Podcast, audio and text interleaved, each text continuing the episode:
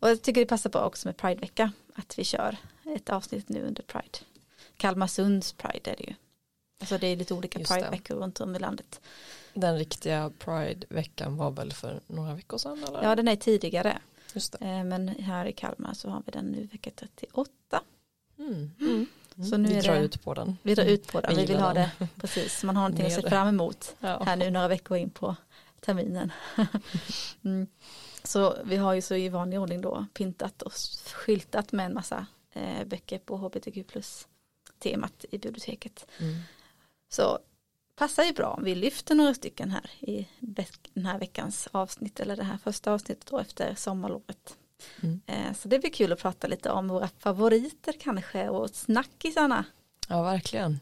Inom hbtq-området. Och eh, då tänker jag ju framförallt på eh, Heartstopper. Precis, Och- den ska vi verkligen prata om. Ja, och alltså jag måste bara säga vilken underbar berättelse. Eh, så man sveps ju verkligen mer i den här berättelsen om eh, egentligen pojke möter pojke. En Precis. väldigt klassisk berättelse. Vi ska dyka ner i den, vi ska bara köra vår jingle först och sen ska vi sätta igång och sätta tänderna i de här Jajamän. härliga titlarna. Eh, så välkomna tillbaka får jag säga också till alla som har lyssnat innan. att Nu kör vi!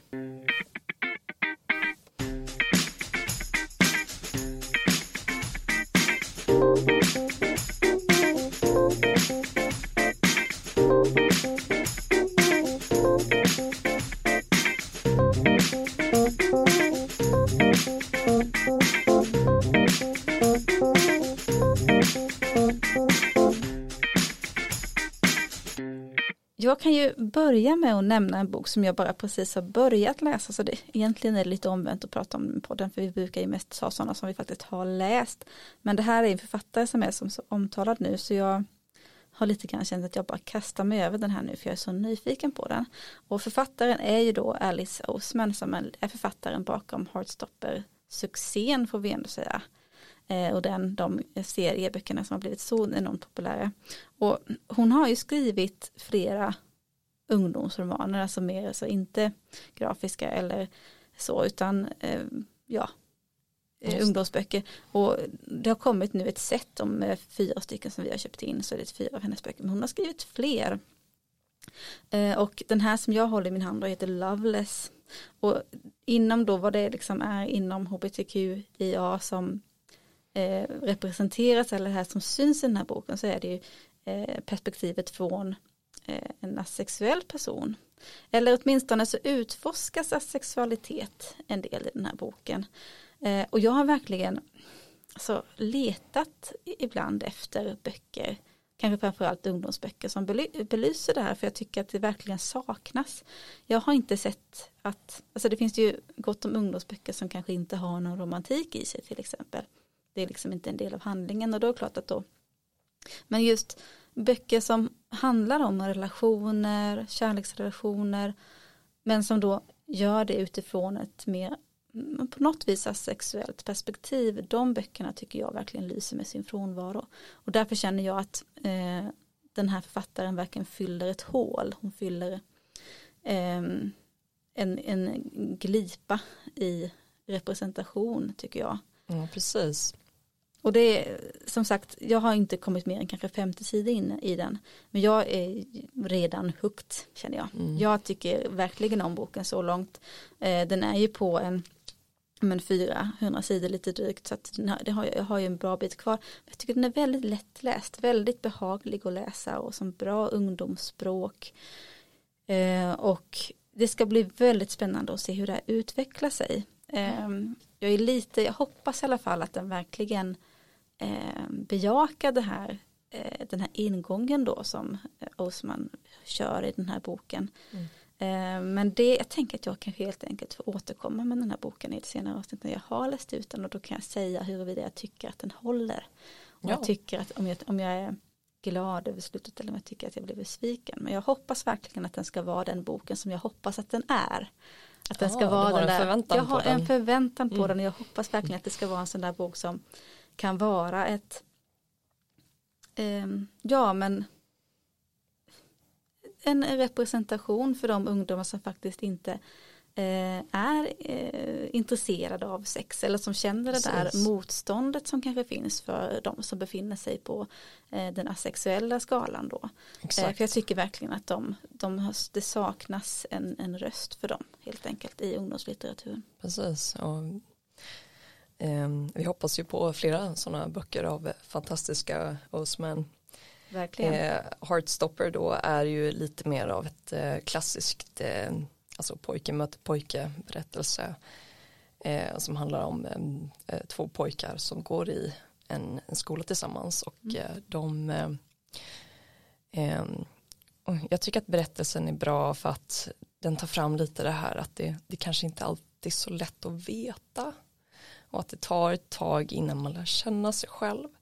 För att, eh, och jag tror att många av er som lyssnar kanske redan känner till Heartstopper eller redan har läst den men eh, Eh, en av huvudkaraktärerna Nick han går igenom väldigt mycket eh, funderingar och för han träffar ju han träffar Charlie eh, och Charlie är homosexuell öppet då liksom. Och han gick ut redan första året han började på skolan så gick han ut som homosexuell. Och han Charlie blir ju jätteförälskad i Nick men han är ju övertygad om att nej men han, är, han verkar inte riktigt vara Eh, den typen. Så eftersom att han han eh, kanske umgås med ett väldigt grabbigt så här, rugbygäng och han spelar rugby och han är lite så här eh, men vad Charlie inte vet är att eh, att det som liksom han trodde då att han fick en crush på Nick att, att Nick också fick en crush när han såg Charlie för första gången. Men han kanske inte riktigt förstår sig på det. Så det handlar ju väldigt mycket om ett sökande i, i den här berättelsen. Och den är ju åh, den är ju väldigt fin för den är väldigt trevande. Och ja, men i början så är det lite mer utforskande som exempelvis han, han får ju reda på att Charlie eh, är väldigt duktig på att springa. Så han bjuder in honom i sitt, att vara med i rugbylaget. Mm. och så, så lär de känna varandra mer och mer. Och eh, eh, ja Det här är ju serier så det, Det är också, en serie. Precis. Eh, och har ju kommit nu men börjat komma på svenska så de första tre böckerna tror jag är översatta. Den Mm. fjärde är säkert på gång. Hennes Precis. övriga romaner är inte ännu översatta till svenska men jag kan ju tänka mig att de kommer att komma. Hoppas Ja, på det i alla det fall. skulle för, förvåna mig om de inte kom med eh, en översättning Precis. eh, eftersom att Heartstopper börjar översättas och det kanske vi kan se framöver. Precis, hoppas verkligen att de dyker upp på svenska också för de av er som är mer bekväma med att läsa på svenska. Det finns ju faktiskt väldigt mycket litteratur inom hbtq plus området numera får man ju säga. Mm. Eh, har ju verkligen eh, inte alltid varit så men nu tycker jag det finns rätt så mycket att välja på när vi skulle tänka ut liksom sådär vad skulle man kunna nämna så det finns Mm. verkligen många böcker vi inte hinner ta upp eh, men bara för att nämna lite för just den här representationens skull Mm. så jag tänkte att jag skulle lyfta eh, dels en sån här bok som också har blivit väldigt omtalad och en snackis eh, och den kom för ett par år sedan så är det Lisa och Lilly av Mian Nordalen. Och det som är lite, vad ska man säga, extra kul med den här är att den handlar då om två kvinnor i början på 1900-talet i Stockholm. Ehm, under en tid då det ju inte alls var acceptabelt eller ens lagligt att vara homosexuell. Ehm, och det är ju en begynnande kärlekshistoria då mellan de här två, eh, Lisa och Lilly. Men själva berättelsen som då Lodalen har skrivit den är faktiskt inspirerad av en staty som finns i Stockholm. Så hon gjorde massa efterforskningar om den här statyn och vilka den föreställde och så Mm. har hon skapat en berättelse utifrån det. Så ett korn av sanning finns ju ändå i den här berättelsen. Mm. Spännande. Vilket kan vara en extra dimension för en del läsare. Då. verkligen. Mm. Nytt sätt att skriva en bok. Precis. Och sen så är den också väldigt uppskattad för sina fina Stockholmsskildringar.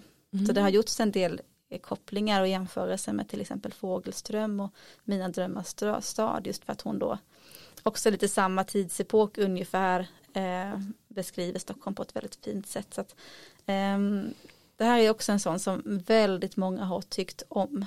En sån roman som har verkligen slagit igenom och Mm. fått jättemycket positiv respons. Ehm, så det är också en varm rekommendation.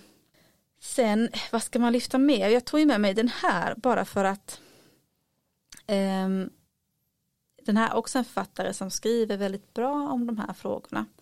Och hon heter Anna Alund och har skrivit många böcker där hon, och det som man kan säga är gemensamt för hennes böcker är att hon, eh, jag menar själva grunden till egentligen alla typer av eh, transpersoner eller då alla inom hbtq plus spektrat så är det ju att man på olika sätt bryter mot de normer som finns kring kön, sexualitet, vi har eh, cisnormen och så vidare. Så att eh, det är det som man liksom har gemensamt och det Anna Ahlund gör i sina böcker att hon egentligen skriver bort de där normerna. Eh, att i hennes böcker är det liksom aldrig en grej. Oh. Och man är inte någon normbrytare nödvändigtvis bara för att man eh, ja, är bisexuell eller för att man är eh, icke-binär eller för att alltså det är liksom inga problem i hennes böcker och det kan ju Nej. vara väldigt skönt att läsa för att det blir som Verkligen. att så här skulle man ju önska att det var för att då, då är det aldrig något problem att man råkar bara bli, en sån, bli kär i någon som har samma kön som en själv eller, eller vad det nu kan vara då. Exakt. Så att det är liksom aldrig ett problem med hennes böcker och hon har skrivit en, en handfull mm. olika på olika. Och den som jag håller i nu då är ganska nära sanningen. Och den som är lite speciellt med den är att man egentligen inte vet eh, könstillhörigheten på huvudpersonen. Eh, vi vet bara att hen heter Niko och att hen har bytt namn och har flyttat till Uppsala och ska börja på ett annat nytt gymnasieprogram. Har lämnat sin, det hen gick innan och har kommit till ett nytt då. Mm. Och tänker sig att det ska bli som en ny start och kanske en, nytt, en ny Niko på något vis. Okay. Um, sen vet man inte så mycket mer och som som den kategoriska människa man är så tenderar man ju alltid att vilja kunna sätta in människor i ett fack. Mm, man är ju precis. nyfiken på, ska jag tolka Niko som en tjej mm. eller som en kille? Alltså det är ofta det som vi brukar falla in i det här att vi förväntar oss att någon ska vara tydligt det ena eller det andra. Just det, man får syn på sig själv. Ja, verkligen, det får man mm. i den här boken. Man, man, man, jag tänkte det, men varför vill jag veta det egentligen? Det är egentligen inte viktigt. Mm. Och det som eh, jag tolkar i alla fall Niko som en eh, icke-binär person men det är också lite öppet för tolkning egentligen då så det, mm. man får liksom inte nödvändigtvis veta det. Um, men det här är liksom ja, en väldigt trevlig ungdomsbok. Um, det finns en tydlig kärlekshistoria i den men också det här att utforska sig själv och veta vad man vill och vem man är. Mm. Um, och så. Så att en väldigt trevlig, jag tycker hon är duktig på att skriva. Jag har liksom aldrig känt när jag läst hennes böcker att det här känns tråkigt eller det här känns irrelevant eller så. Mm. så jag tycker hon är en bra ungdomsboksförfattare. Mm. Gillar hennes böcker. Låter som en bok jag kommer plocka upp. Ja, ja men det tycker jag. Absolut. Vi tog ju med oss också lite grann just eftersom man kan göra kanske lite kopplingar till Heartstopper med som ju är en väldigt liksom nutida berättelse. Men Precis. just den typen av eh, förälskelser, eh, berättelser mellan, eh, ja, i det här fallet då är det ju mellan två pojkar. Det mm. finns ju också i den här omarbetningen ja. av en av de mest klassiska verken någonsin. Ja, ja visst, det är ju Elenaden eh, som är en gammal episk eh, grekisk eh, saga helt enkelt. Eh, och det, jag pratar ju såklart om sången om Achilles av Madeleine Miller. Och eh, ja, nej, man skulle kunna säga att det är också en, en tolkning av en, en karaktär som finns i, med i Iliaden då, Patroklos, eh, som är Achilles, eh, liksom, eh, ja, man har ju skrivit i Iliaden att han är, han är hans bästa kompis sådär.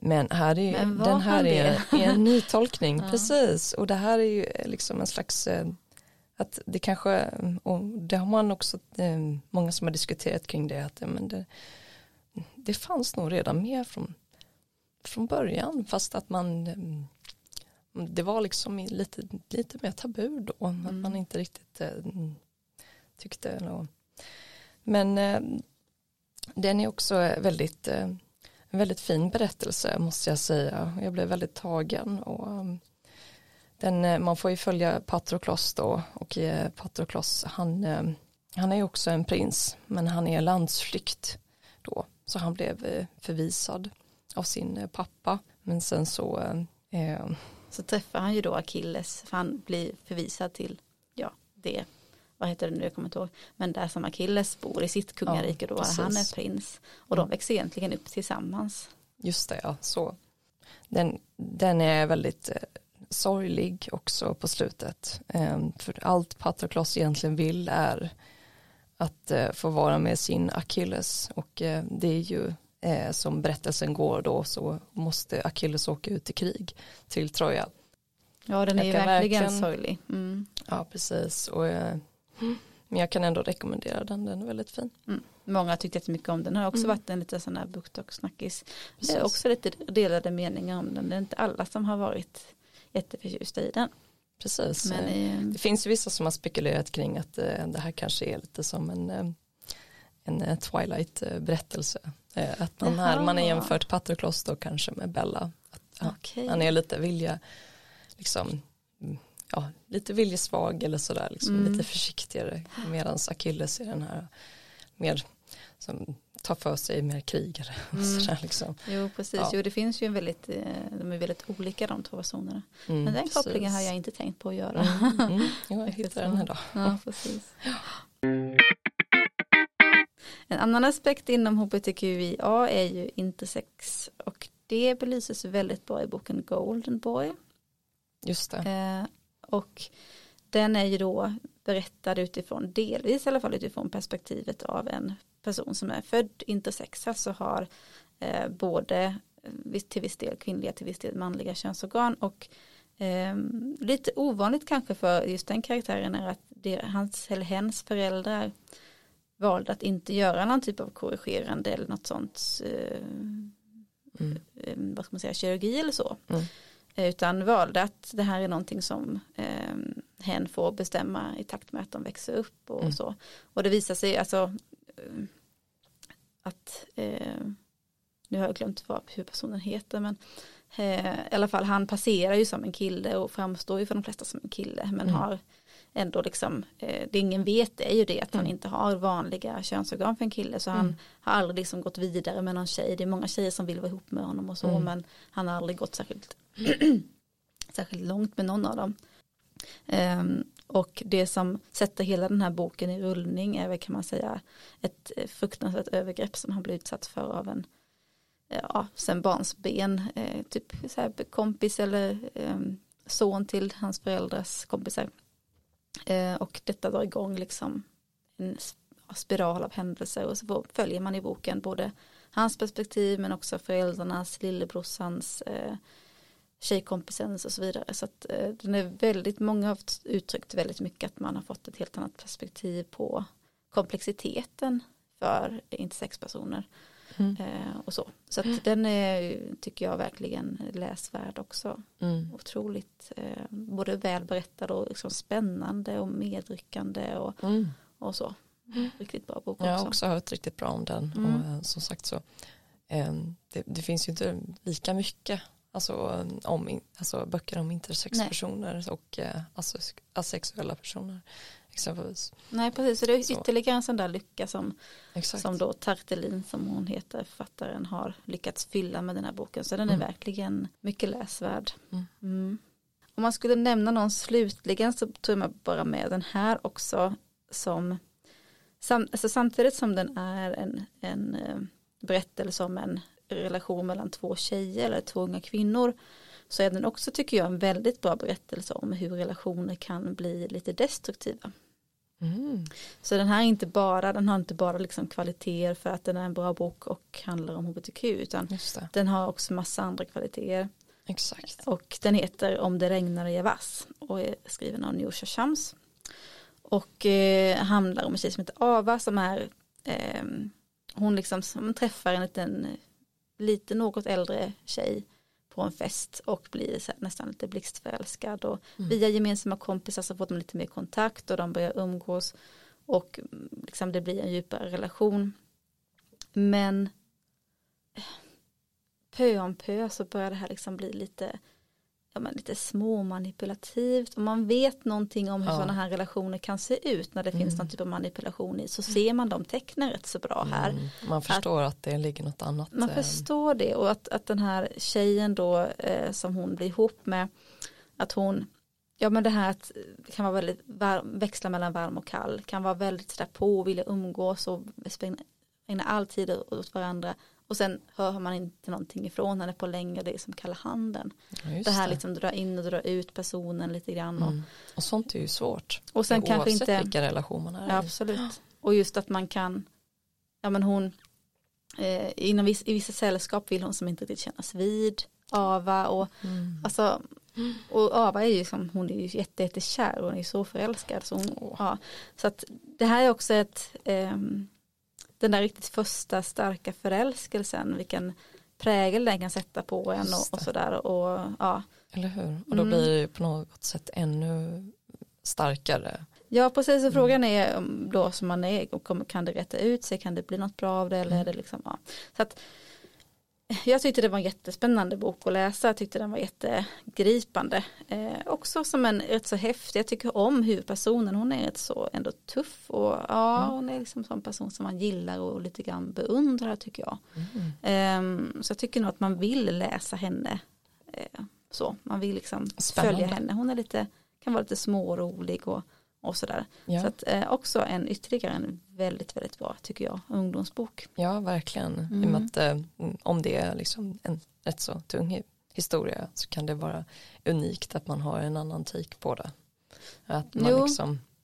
det kanske inte lyfts så många gånger just när det handlar om hbtq-berättelser blir det ofta de här rosa skimrande jättehärliga historierna där allting Precis. går bra i slutet och mm.